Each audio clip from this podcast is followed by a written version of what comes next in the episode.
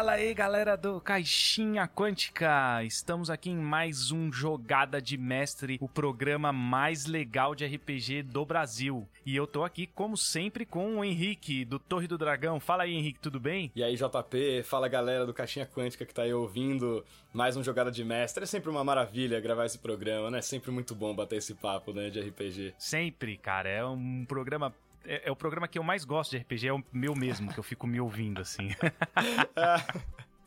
ah, mas é verdade, eu sou fã, eu sou fã. É, a gente também é, é suspeito para falar sobre isso, né? Então hoje a gente vai falar de homebrews, cara. Homebrew, house rules, regras da casa, chame como quiser, né, Henrique? É isso aí, vamos, vamos falar um pouquinho sobre como, o que, que é o homebrew, né? E como utilizar, e também falar um pouquinho sobre os homebrews que a gente gosta de usar, né? Nossas regras da casa.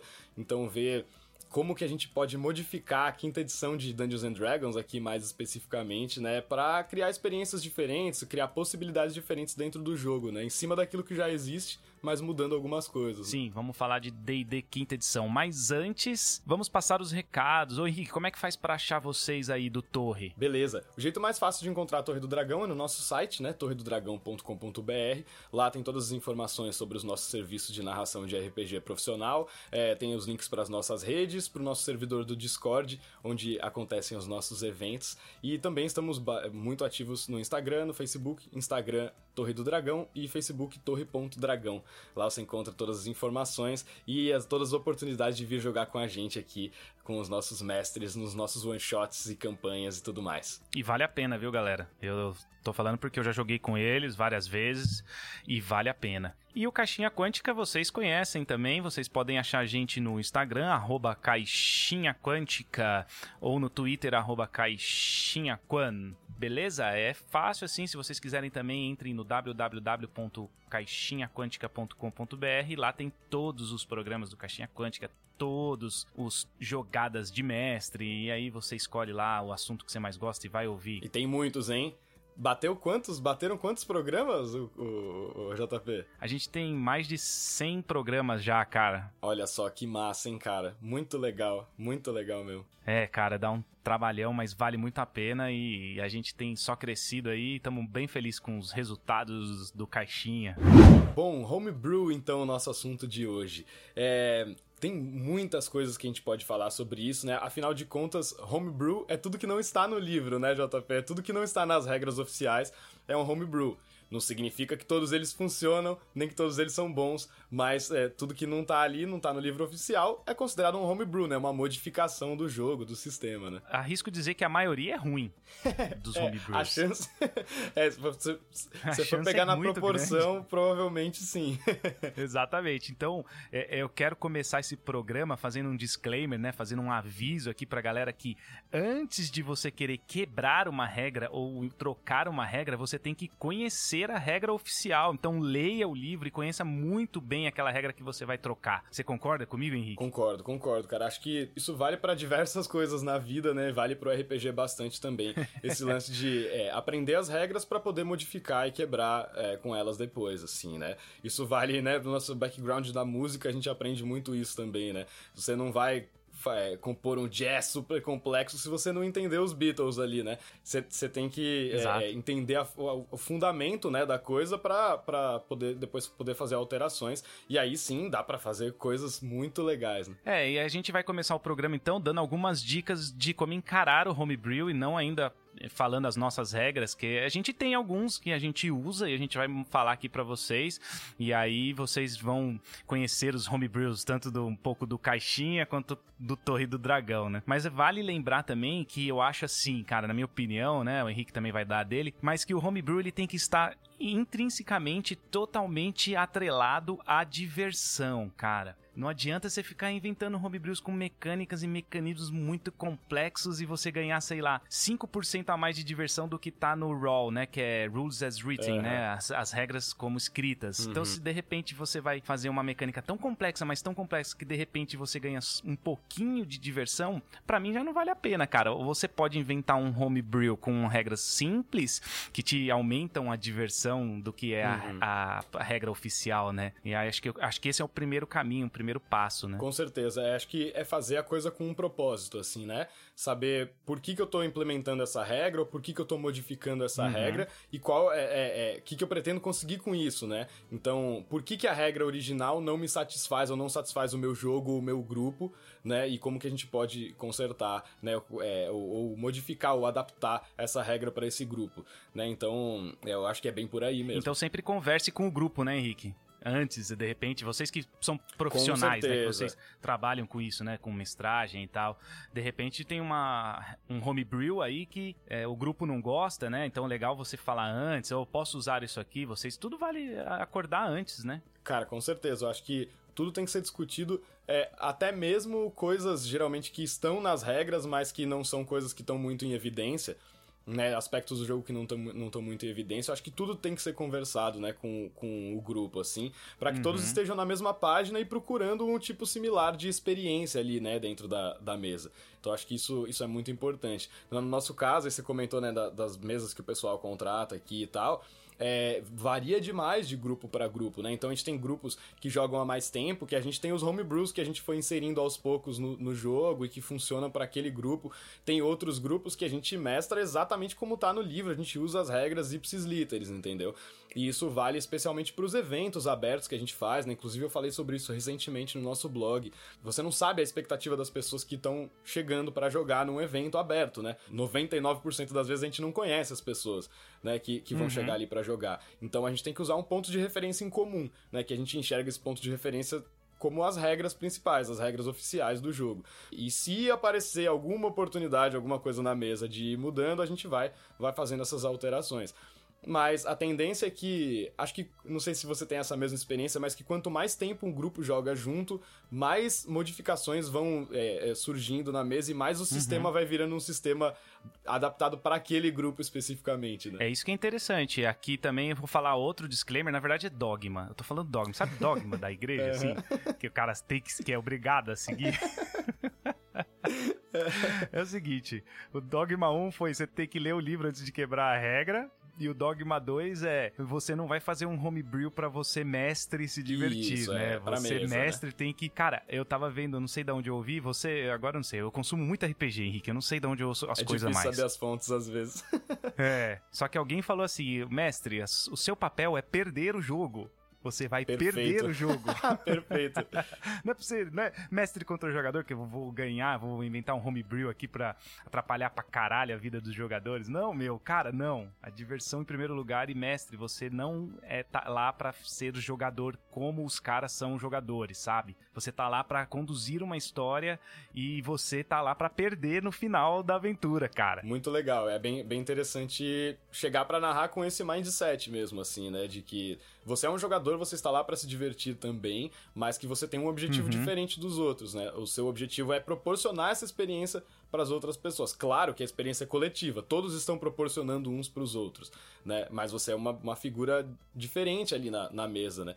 Então, entender que você está não fazer as coisas só para você, fazer as coisas em prol do todo, sempre, né? Acho que isso vale para tudo que a gente fala aqui no, no, no, no programa. Né? É, sempre a diversão em primeiro lugar e sempre conversar com o grupo que você tá trabalhando. Assim, é, é isso que a gente precisa focar aqui, entender para colocar assim, como colocar bem, como entrar com um homebrew bem legal dentro do grupo que você tá. E também vale, cara, você a gente saber que é, a regra, como ela tá escrita, que a gente chama de raw, né, já falei aqui, ela foi feita, cara, por várias pessoas especialistas, uhum. designers que fizeram playtests de anos e anos para ela tá ali dentro do livro. Tem falhas, tem falhas, como qualquer coisa, né, na vida tem. Você vai falar: "Ah, mas eu acho um monte de falha no livro do jogador do D&D quinta edição". Claro que tem, cara, mas não é você que vai vai fazer um homebrew que em 10 minutos vai ser melhor do que o que os caras estudaram anos e anos para fazer, entendeu? Certeza. Então isso que eu quero é, dizer aqui assim, para que respeite as regras como elas estão escritas e sigam elas à risca e aí você vai vendo lentamente o que você vai colocando de homebrew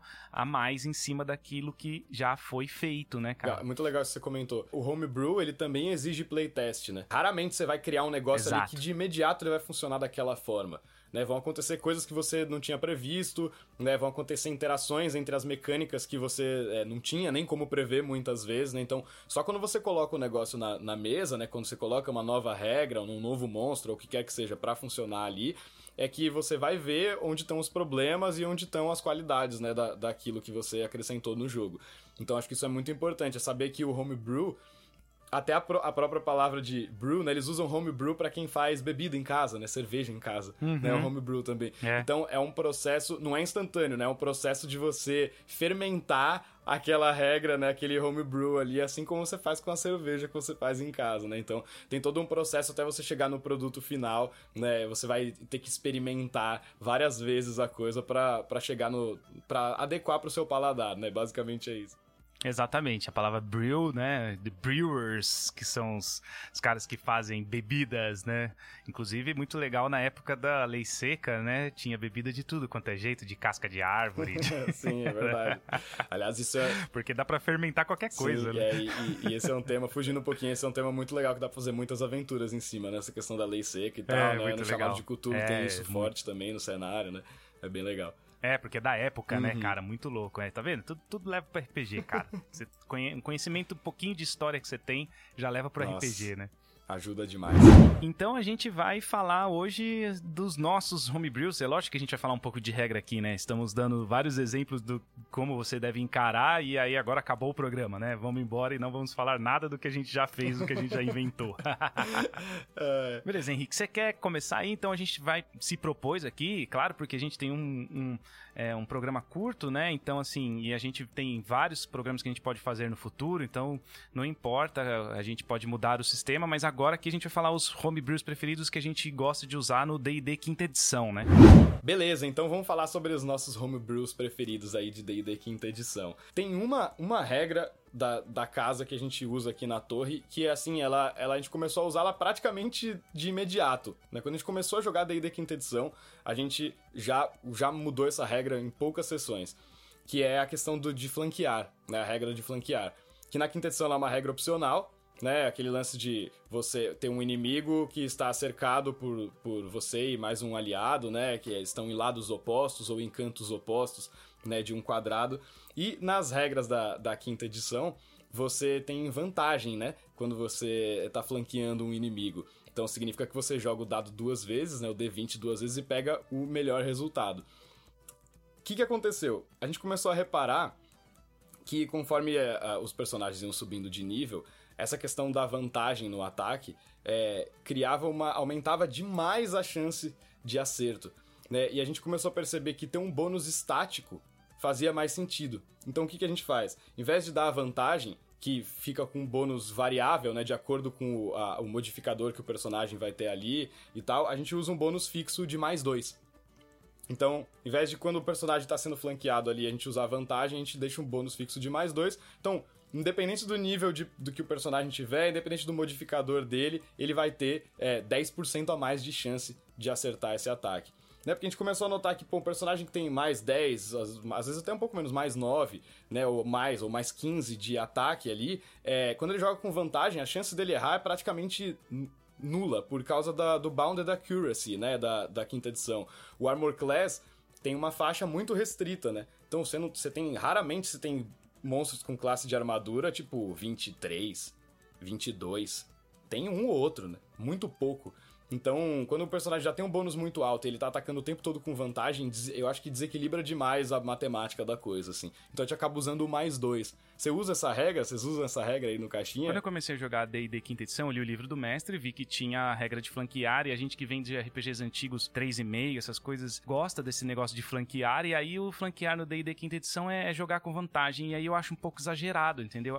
Como todo mundo acha, né? Se você for ver a matemática, é muito melhor você usar o mais dois, que nem você citou aí, do que você jogar com vantagem. Você aumenta drasticamente, sei lá, vai acima de 50% a chance de, é, de acertar. E o mais dois é só um incentivozinho, entendeu? Então é bom. É, eu arriscaria usar também mais um, mais dois no máximo. É interessante o que você falou. Eu, eu acho esse negócio da, do flanco no, no, na quinta edição um pouco exagerado. Então, essa é a opinião que eu tenho, mas eu, eu usei no começo, depois eu fui com o tempo parando de, de usar, porque eu percebia que era muito apelão. O bagulho é apelão e fica todo mundo querendo flanquear, tanto o jogador quanto o monstro. É, e começa, começa a ficar aquela é, filinha, né? Linha, porque um quer é. flanquear o outro, que quer flanquear o outro, quer flanquear o outro, e aí, e aí começa a ficar meio estranho o combate, porque acaba que é, é muito otimizado você flanquear, porque a vantagem te dá um benefício muito grande, né? Que mais? que mais de homebrews aí legais? É, vamos ver. O legal é que a gente não, não conversou. Não sei os seus, você não sabe os meus aqui. Né? Exatamente, é. Não sabemos mesmo.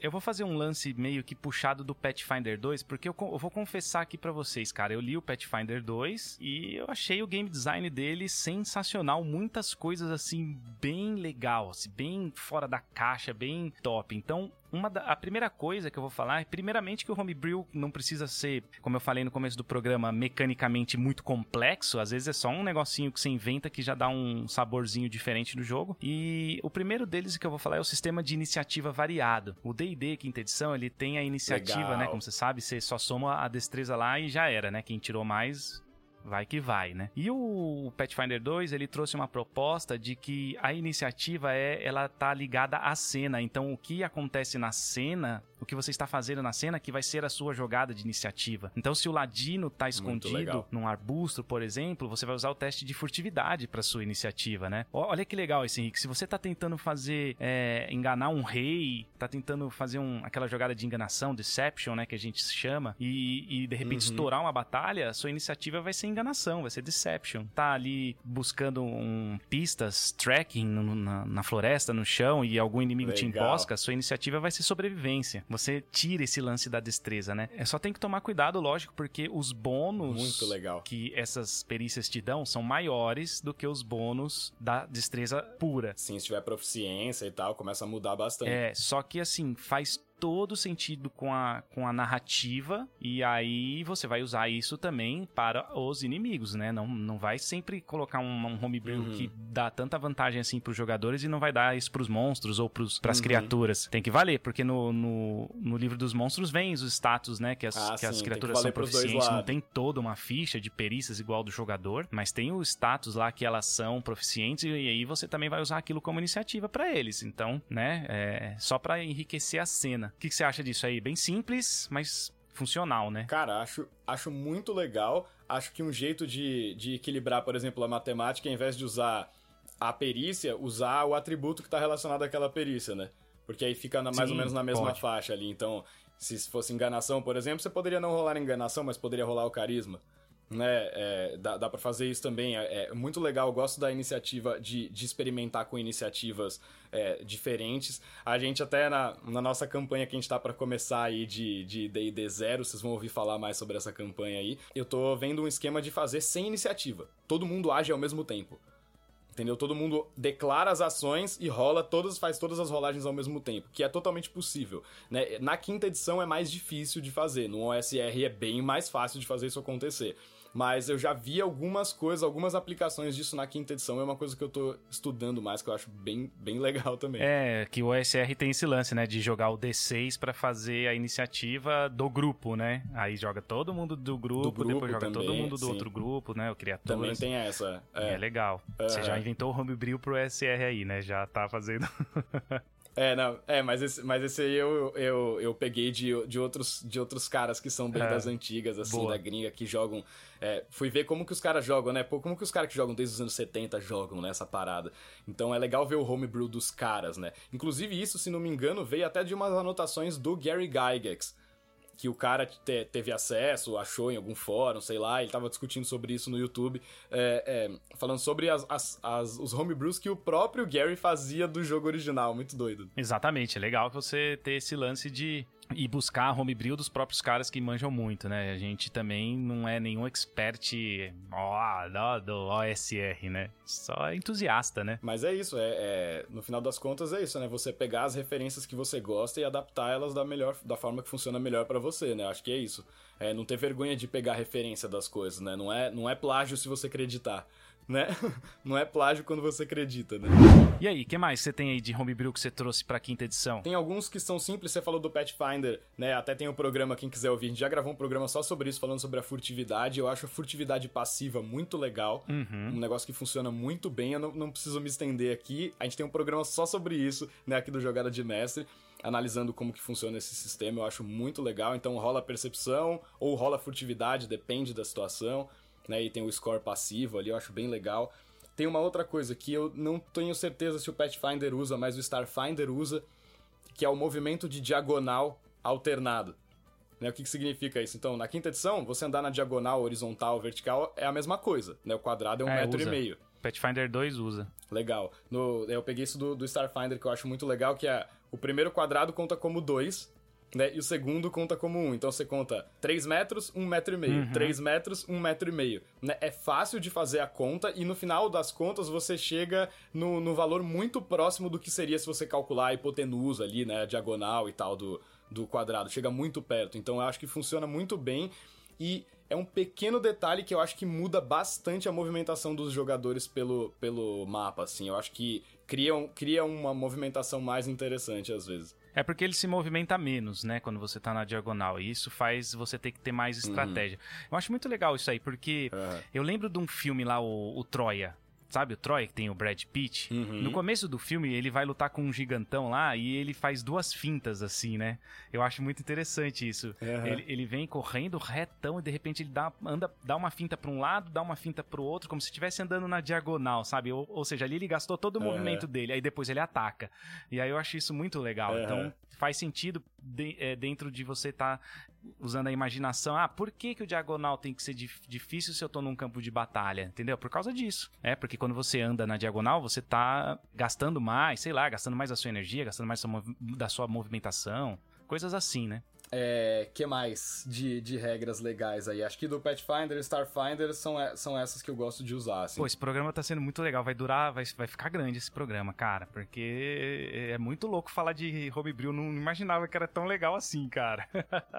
Pois é, tem, tem muita coisa, muitos pequenos detalhezinhos que são legais de, de, de arrumar assim, né? De mexer e tal. O que mais de regras legais aí? Eu vou trazer uma agora, Henrique, do. Não posso chamar de homebrew porque não fui eu que inventei, ou que eu imaginei alguma mecânica, ou nem que eu me inspirei, nada. Mas é é um homebrew trazido da quarta edição do DD. Legal. Você pegar esse- esse- essa regra como ela é na quarta edição do D&D e vir com ela pra quinta edição do D&D, que é a regra de crítico. Muita gente reclama que o crítico, quando você, meu, é tão difícil sair um 20, aí você rola um 20, 5% de chance, você rola um 20, e aí você vai jogar seu bônus, né, que você vai ter que jogar o dado dobrado, você vai lá e tira um em um. Que frustrante que é isso, não é, cara? Seu Uhum. crítico nem, nem Uhum. É foi maior péssimo. do que se você tivesse tirado um 6 num dado jogando sozinho. Então, é, eu trago um homebrew aqui, uma proposta de Uhum. que o seu crítico ele tenha uma relevância, né? Que você tirou um 20, que ele tire muito dano. Cara, se você tirar um em um, você tirou dois. E aí soma seu bônus lá, é mais três, meu, tirou cinco. Você tirou um crítico e tirou Uhum. cinco de dano. É, e deu o mesmo dano que você daria num ataque normal. No ataque normal. Então o que, que a quarta edição faz? Você pega o seu dado, por exemplo, você tem lá um D8 de dano que é da sua arma. Você pega esse dado cheio. Então já tirou 8, beleza? Aí você joga o D8 de novo, o resultado que sair você soma com esse 8, mais o bônus de força. Pronto, é um crítico de respeito, né? Eu já tô riscando esse da minha lista porque esse era o próximo que eu ia Ah, você ia falar. falar disso? Esse era o próximo que eu ia falar. Eu, eu, tenho, eu tenho usado o crítico assim e tô achando fantástico. Eu nunca mais pretendo voltar pro crítico normal, assim. Eu achei muito bom esse esquema. Mas você. É isso que é foda, a gente não, não- não- A gente. É legal, porque é surpresa, né? A gente vai anular um do outro aqui às vezes, né? Mas muito legal, muito legal, porque eu não sabia que você fazia assim e você não sabia que eu fazia assim e a gente tá usando a mesma regra.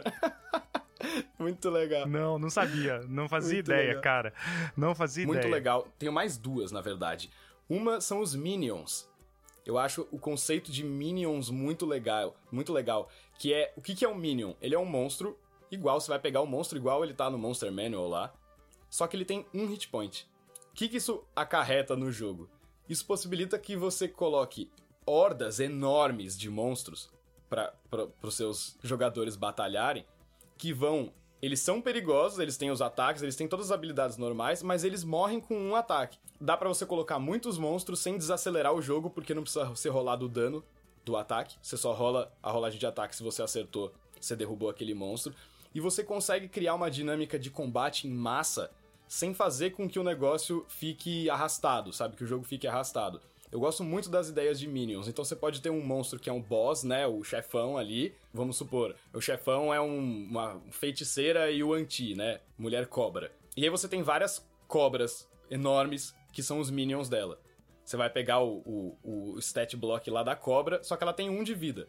Então, ao invés de colocar quatro cobras, cinco cobras, você pode pôr 15 cobras. Uhum. Nossa, muito legal. Porque se o mago tacar uma bola de fogo ali, ele vai aniquilar um monte de cobra ao mesmo tempo. Então dá a sensação do seu dá a sensação do seu jogador tá ali devastando uma horda de inimigos e o combate não cai o ritmo, entendeu? Eu acho muito legal o negócio do, do, dos minions, eu acho que funciona muito bem e também vem da quarta edição. Aí créditos ao Matt Colville, eu descobri isso via Matt Colville, que eu sou muito fã, e ele usa isso nos jogos dele, eu comecei a usar e acho muito legal. Acho que funciona perfeito, assim. Bom, muito louco. Gostei pra caramba dessa ideia aí, tá vendo? Cara, eu, eu, acho que dá pra gente fazer esse programa aqui, Henrique, de versão 1, depois 2, 3, 4 e vamos embora, né, cara? Porque é muito dá louco. pra fazer muitos. É que a gente tá falando da quinta edição que, cara, a quinta edição, é, é bem ou mal, é que a gente acaba mais jogando, né? Vocês aí vendem mestragens, deve ter uma procura alta de quinta edição. Eu também, é o RPG que eu mais gosto hoje em dia, né? Eu não minto, eu sempre falo para todo mundo aqui no podcast que eu acho o, quinta edição um dos melhores RPGs já feitos no mundo até hoje. Com, com uhum, relação, se você a gente for pesar, na, pôr na balança tudo que ele tem, tudo que ele te proporciona, né? Tem problemas, tem defeitos, claro, como qualquer RPG aí você vai encontrar muitos defeitos em qualquer um, não adianta, né? Se você for a fundo, você vai achar. Claro, é. E esses homebrews estão aí, estamos falando aí para ver se alguma dessas coisas que te incomoda, você vai lá e troca essa regra para uma coisa que te agrade mais, mas sempre com cuidado. Outra coisa que eu queria trazer aqui, Henrique, que é o, a economia de ações, que a gente já falou disso também em um outro jogada de Master, que é do Pathfinder Boa. 2, que é aquela economia de ação de três ações e você faz o que você uhum. quiser, que aquilo ali é mind-blowing, cara, é sensacional. É muito legal. Muito Cara, legal. aquilo ali veio para revolucionar. Ainda acho que muita coisa ainda vai ser copiada disso daqui para frente, nos anos para frente, porque é, é, assim, é gaste do jeito que você quiser. Algumas consomem duas, algumas consomem três, algumas consomem, alguma consome uma só. Cara, muito legal. Então como trazer isso para o D&D quinta edição, né? Porque o D&D quinta edição a gente sabe que tem a sua ação, tem a movimentação e tem a ação bônus. E aí se você, cara, é, é, existe um desperdício ali, de repente você se locomove, ataca e usa sua ação bônus. Aí no outro round você já tá perto do inimigo, você ataca e usa sua ação bônus. Se você não se locomover, você meio que quase perdeu uma ação, né? É engraçado isso, você perdeu uma uhum. parte do, do que você pode jogar. Uhum. E aí eu tô propondo aqui não é que não tem como meio que imitar isso no D&D quinta edição, porque não vai funcionar, você vai quebrar o jogo, não tem como. Mas você pode fazer o seguinte, cara.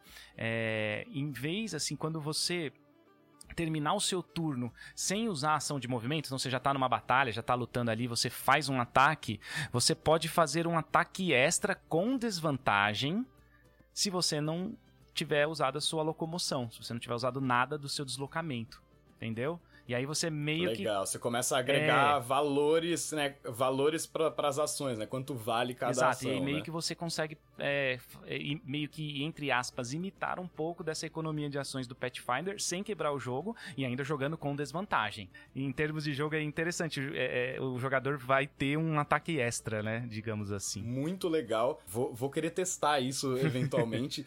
Tem uma outra coisa que é muito similar a isso, que eu tenho muita vontade de testar, ainda não tive a oportunidade, que é o lance de literalmente dar quanto custa cada ação. Então, quanto custa uma ação de movimento, quanto custa uma ação padrão, quanto custa uma ação bônus, né? Fazer isso com a quinta edição e ver se é possível replicar esse sistema, adaptar esse sistema do Pathfinder. Não, não tive condições de, de testar isso ainda, mas eu acho que com alguns ajustes é possível fazer isso acontecer e criar essa diversidade, assim. Eu acho uma ideia muito Você vai legal. ver isso acontecendo na sexta edição. Pode ter certeza. Bota fé, Os caras vão mesmo. buscar isso aí. Bota fé. Que é muito bom. É bom demais esse negócio de três ações. Muito legal, muito legal. Ó, tem algumas que... Algumas coisas que eu tô pegando do, do old school, assim, que eu acho legais. Uma que é bem rápido da gente falar sobre são as rolagens de reação. Né? Quando um personagem interage pela primeira vez com o outro, fazer uma rolagem para saber qual vai ser a reação daquele monstro ou daquele NPC. Né, no D&D original e em outros vários OSRs eles replicaram isso. Tem uma tabela de 2d6 né, que diz que vai desde amigável até ataca imediatamente. Né? E o modificador de carisma do personagem modifica o resultado dessa tabela. Então acho muito legal, é muito fácil de implementar. Então, a primeira vez que teve um encontro, ah, um personagem e outro se uhum. conheceram. Você rola ali, geralmente é uma rolagem oculta, é mais legal porque você você é, é, mantém essa informação para você e traz ela através da interpretação como mestre, né? Então você rola ali e vê qual foi a reação daquele monstro, daquele NPC e faz a cena acontecer baseado nisso. Porque aí você faz com que o modificador de carisma da, da pessoa continue tendo um valor, mas ao mesmo tempo você não tá pedindo para ela fazer um teste. Né, muda muito a dinâmica, né? A pessoa tá vendo o resultado do teste dela ali, ou você tá rolando uma reação né, do monstro ou do NPC por trás do, do, do escudo ali. Eu acho um, uma coisa bem legal de fazer e é super simples de implementar, você não precisa mudar nada no sistema. Nossa, muito louco. Cara, dá, ó, eu e o Henrique a gente vai inventar RPG aqui, cara. A gente vai escrever um RPG junto. Não, gente chega lá, a gente chega Ó, quem lá. sabe, hein, cara? A gente chega lá. Chega lá, orra. Lógico, cara. Eu tenho um aqui que é mais divertido do que do que mudar alguma regra ou fazer algo, ou arrumar ou consertar alguma coisa, que é o lance dos 320s. Sabe aquele carinha que é nível 1, mas ele na cagada matou um dragão? Entendeu? Uhum. Então, se você tá lutando uma, uma, uma, batalha bem difícil, bem complexa, assim, de repente você, você vai lá pra nível 1 encontra um troll e se vê numa situação que você tem que lutar e você sabe, já sabe que vai morrer, uhum. mas eu sempre deixo assim, você tirou 20, já vai dar o dano, né? Vai dar o dano crítico. Aí você joga lá de novo, tirou outro 20, você confirmou esse. Aí eu faço que se tirar outro 20, ele mata instantaneamente. Esse, não importa quantos pontos de vida tenha, não importa nada, entendeu? É muito legal. Eu já, já eu, sem querer consegui matar, cara, é. né? O Davi não Sim, dá, tirou a pedra uma, no Golias, é, né? é muito pequena a chance, é, né? Mas é, dá. A chance é né? é mínima, né? É muito legal. Eu já tinha visto o Brian Murphy do College Humor falando sobre isso. É, ele tem um podcast também que ele, que ele narra D&D é, e ele joga no, no, nas campanhas do Dimension 20. É, e eu já vi ele falando sobre isso, esse negócio de falar, beleza, você quer tentar fazer isso? Tira dois, tira dois 20 seguidos, tira três 20 seguidos, você hum, vai conseguir. É legal, é parecido. Né? Então, é, é eu acho que é um negócio interessante. A chance é muito pequena, mas, cara, se acontecer, vai ser a coisa mais épica que já aconteceu na, naquela, na história daquela mesa, assim, né? Lembra, ninguém nunca vai esquecer, lembra aquele dia que fulano rolou 3-20 seguido e matou o dragão? Tipo, é, se torna uma coisa memorável quando acontece, né? Muito e legal. E tem pro mal também, né? Se, eu tira, se o mestre tirar 3 20 seguintes, vai abrir um portal e um demônio vai sair e você vai ter que lutar contra ele. Tem muitas coisas. É, vai matar você instantaneamente. É legal, isso dá para acontecer também. Tem mais um monte de outras coisas que eu anotei aqui, mas pra gente não explodir demais o tempo, é... eu vou, vou fazer um comentário então. Tem dois textos no blog da Torre que eu falo sobre o homebrews que eu faço com um pouco mais de uhum. detalhe. Um é um que eu falo sobre licantropia, né? Então, como lidar com personagens que se tornam lobisomens, né? No D&D, porque eu acho que o sistema que tem ali no, no, nos livros oficiais é, é, simples demais. Eles fizeram um negócio meio só para resolver ali. E eu acho que dá para ser mais legal. E tem um outro texto no qual eu falo três homebrews que, que eu gosto de fazer para quinta edição, que é usando dificuldades fixas, inspirado no Cypher System, né? No, no, no Menera aí, para quem conhece esse cenário. É, a segunda delas é, é, o uso de clocks, de relógios do Blades in the Dark, que vem do, do Apocalypse World também. E a terceira delas é usar como adaptar os pontos de sanidade do chamado de Cthulhu para a quinta edição também. Então tem esses dois textos lá no blog da Torre que no qual eu tô falando mais aprofundadamente, que eu acho que eu acho é, bem dois homebrews, é, quatro homebrews na verdade ao todo bem bacana. Aí, tá vendo? É para acessar o blog da Torre do Dragão, cara. Porque também tem muita coisa, né? A gente não vai conseguir falar tudo aqui, a gente tem conteúdo, a gente tem bastante material por aí espalhado pelo mundo, então você vai lá e ache. Não tem muita dificuldade de achar, não. Se você vai lá no Google escreve Torre do Dragão, você acha. Se você vai lá no não, Google é escreve. Caixinha Quântica, você acha. Então, é, né? Não é, não é difícil achar as coisas hoje em dia. é facinho, é facinho. É, cara, e a gente tá, a gente tá aqui falando freneticamente as regras que a gente mais gosta e aí pode te dar insights e ideias para fazer as suas e outras coisas. Assim como a gente fez isso com outras pessoas, né? Como a gente foi lá no Matt Colville, no Mike Merles, né? E um monte de, de, de, outros caras, a gente foi ver o que, que eles fazem, né? Pra, pra gente criar os nossos próprios homebrews, né? Exatamente, é. A gente também vai atrás, a gente, né? Ninguém inventa nada do nada. Você improvisa do nada? Guitarra? Ou você se espelha em algum guitarrista? É lógico, né, cara? Você tem algumas cartas na é. manga, né? A gente que é músico, a gente sempre faz esse paralelo da música com o RPG sim, e eu acho sim. isso muito legal, né? Porque isso é, é, é, é, é. parecido, né? Um, o lance da, inter, é, da improvisação, né? O lance da improvisação. Sim, o, o preparo, o que, que, é, qual parte é preparo e qual parte é o que você está fazendo ali na hora, né? É, é, é, é, muito interessante fazer essa comparação. Eu vou falar um aqui, Henrique, que pode ser talvez um pouco polêmico, das que eu falei até agora, é a que mais vai mudar é, bastante assim o game design do D&D quinta edição, que também vem do Pathfinder 2, que é o ativar o escudo. Hum, legal. No Pathfinder 2, o escudo não automaticamente te aumenta CA. Você tem que gastar, como você tem três ações, eu falei aqui, você tem que gastar uma ação para levantar o escudo, e aí sim ele vai te aumentar a CA, né? Então, cara, como que a gente pode adaptar isso pro, pro D&D? Então você faz que o escudo, lógico, também não dá automaticamente o bônus da CA, e aí para usar o bônus desse escudo, você deve gastar metade do seu movimento, né? Você tem um movimento lá que você pode gastar metade para levantar esse item durante a batalha. Cara, perfeito. Da mesma maneira que você se levanta, né, com metade do movimento. Nossa, eu acho uma solução super simples e elegante, assim, muito legal.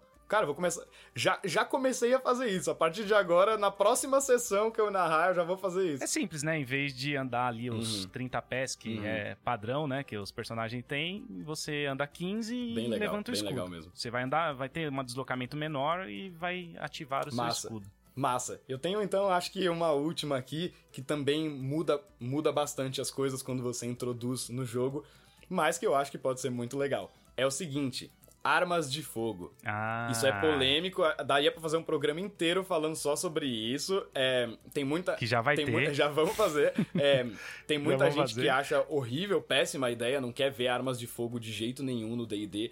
Eu gosto da ideia, inclusive eu tenho uma campanha, até postei esses dias no, no Instagram, uma campanha que a gente já, já tá se aproximando de um ano de duração aqui na torre e que o tema inicial, o gancho inicial da campanha era che... o nome, inclusive, era a chegada do pó de fogo, que é a pólvora. Então, o que aconteceu quando a pólvora chegou no reino que eles estavam ali?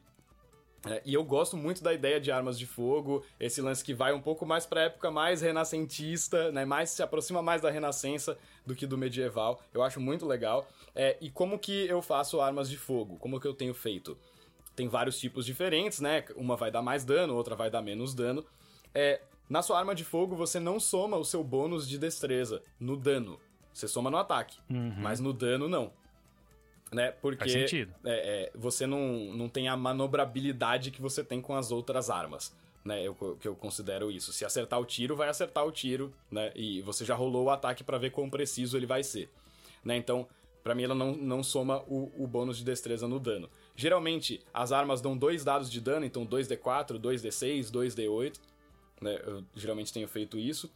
E aí tem o detalhe que aí é que o, que o negócio pode mudar, dependendo do jogo, pode ser ruim, dependendo do jogo, pode ser bom. Que é a arma de fogo ignora a armadura leve. Nossa, top. Então é o seguinte: se você tá com uma armadura de couro é, Studded Leather, uhum. que é 12 mais destreza, certo? A sua, a sua classe de armadura. Vai ficar 10 mais destreza se você tomar um tiro da arma de fogo. Porque a sua destreza vai influenciar na sua, na sua esquiva, na sua capacidade de reagir ao que está acontecendo. Mas aquela sua armadura de couro não vai fazer a menor diferença com um tiro. Então, armaduras médias e pesadas não, mas armaduras leves sim. E tem sido bem legal, tem funcionado bem. Assim, o, a, as vezes que a gente usou foi bem legal. ah, e top, tá lógico, porque vai furar a armadura. Cara, tô gostando desse programa, eu já, já vai ter outro. Muito bom. É porque eu, eu trouxe mais, mas eu tô vendo que vai estourar o nosso tempo aqui, né, Sim. cara? Então, assim. Ó, a, as outras que eu tinha aqui eu nem vou falar, porque dá para fazer um programa com cada uma.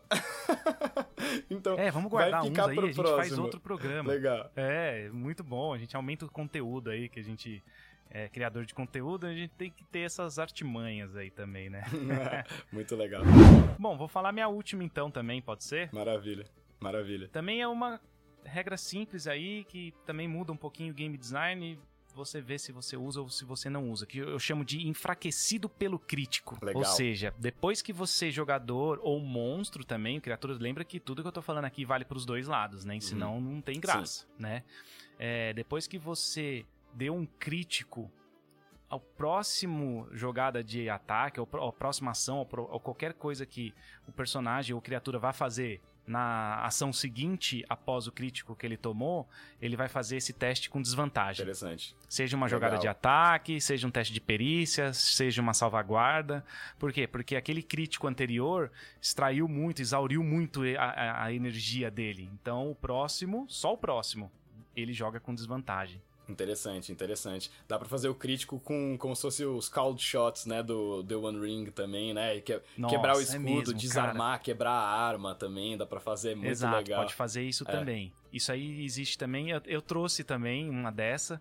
É, já que você falou isso, eu vou, vou falar. eu Beleza, ia desculpa, deixar pra, queimei, pra- queimei sua, seu homebrew. Não, mas é que assim, o, o, o do, o, do, o do The One Ring é genial, cara. Eu, eu, não, eu fiz aqui baseado no Pathfinder, mas aí a gente pode ir fazendo em outros sistemas, de outro pra outro, um migra no outro, sei É. lá, infinitas possibilidades, É, né? Mas eu trouxe um que não é exatamente o Call de Shot, mas é o mirar um ataque. Legal. Então, assim, é, você quer acertar alguma parte específica do corpo de alguém, né? E Isso acontece muito. Muitas pessoas falam, eu quero atirar na perna. Uhum. quero-" Aí, normalmente, a gente, como mestre no quinta edição, que ela é bem, né? Aberta, a gente fala, não, faz seu ataque normal, a gente aceita que isso já vai acontecer, Uhum. né? Ah, vou ta- atacar na perna. Ah, faz sua jogada de ataque, acertou, acertou na perna. Mas você pode usar uma regra pra isso, né? Você pode fazer essa jogada de ataque com desvantagens. Fala, meu, eu quero acertar uma flecha no olho do cara. Legal. Beleza, então joga essa jogada de ataque com desvantagem. Aí eu e criei uma tabelinha, né? Então, se acertar no olho, a criatura fica cega. Se acertar na asa, a velocidade vai a zero, né? O deslocamento. Se acertar na perna, a movimentação cai pela metade. Legal. E se acertar na mão, deixa cair o item que tá segurando. Entendeu? Então tem Bem uma legal. consequência, que é basicamente meio que o do The One É. Ring, né? Bem legal, bem legal. Isso é muito interessante. Eu já vi, não, nunca fiz na minha mesa, mas eu já vi outros narradores fazendo. De quando você quer fazer um ataque preciso, na quinta edição, você faz como se a criatura tivesse com cobertura, né? Ou meia cobertura ou três quartos, dependendo da, da precisão. Sim. Então, na perna, por exemplo, seria meia cobertura. No olho, seria três quartos. Né? Porque é Ah, um legal. lugar menor. Então, é um jeito... Dá no mesmo lugar, né? No final das contas, é, é, acaba dando é, num, num lugar muito parecido. É isso né? que é legal. Você vê que a, a mesma consequência que você falou e eu falei, com duas regras diferentes, né? Duas abordagens diferentes e que nem e as duas são legais, né? Sim. Tanto faz usar uma ou Sim. outra e depende o que vai e aí que entra no lance da diversão. O que diverte mais seu jogador? Se é com Exatamente. cobertura, se é com desvantagem, aí você É. opta.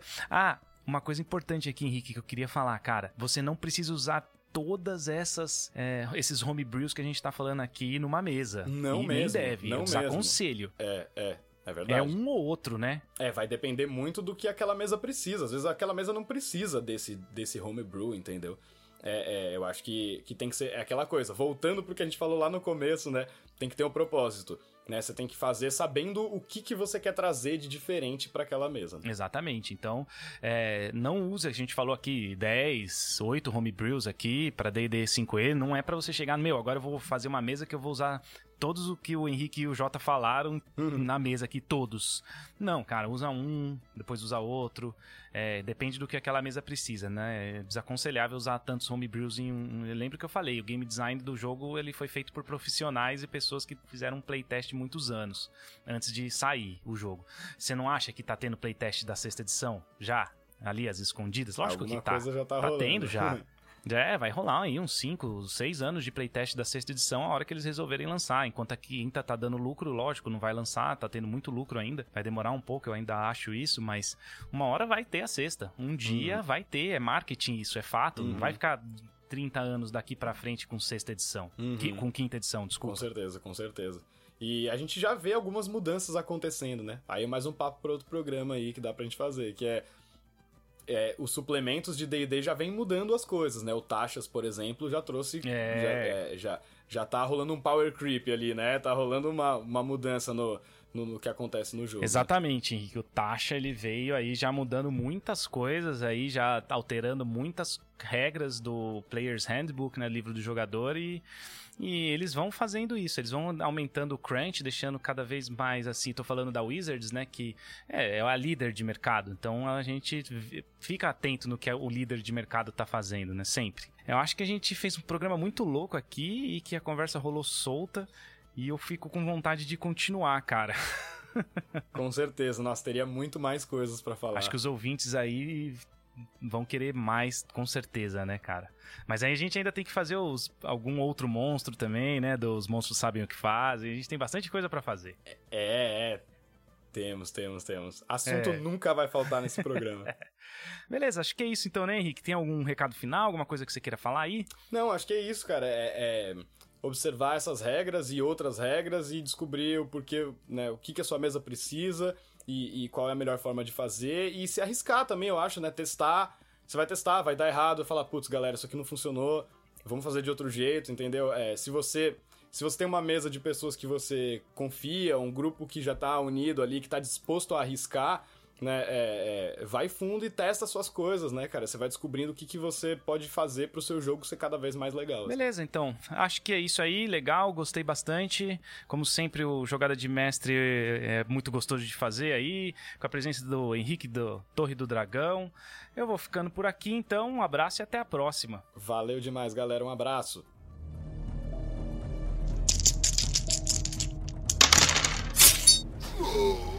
Oh!